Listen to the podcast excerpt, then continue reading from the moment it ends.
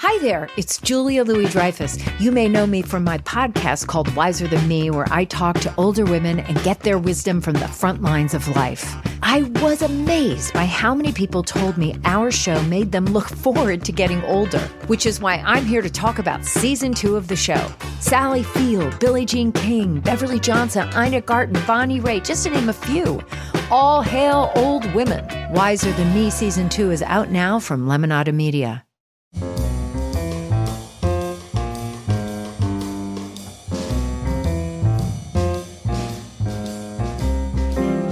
This is Merriam Webster's Word of the Day for Thursday, March 15th. Brought to you by iPrep Press, creators of the Merriam Webster Pocket Dictionary for the iPod. If it's on your iPod, it's always with you. Download it today at www.ipreppress.com. The word of the day for March 15th is abstain, spelled A B S T A I N.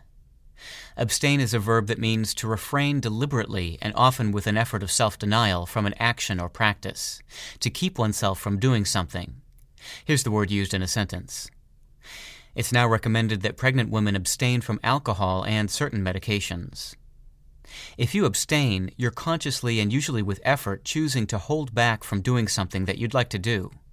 So it's no surprise that abstain traces back through medieval French to the Latin abstinere, which combines the prefix ab, meaning from, away, or off, with tenere, a verb meaning to hold. Tenere has many offspring in English.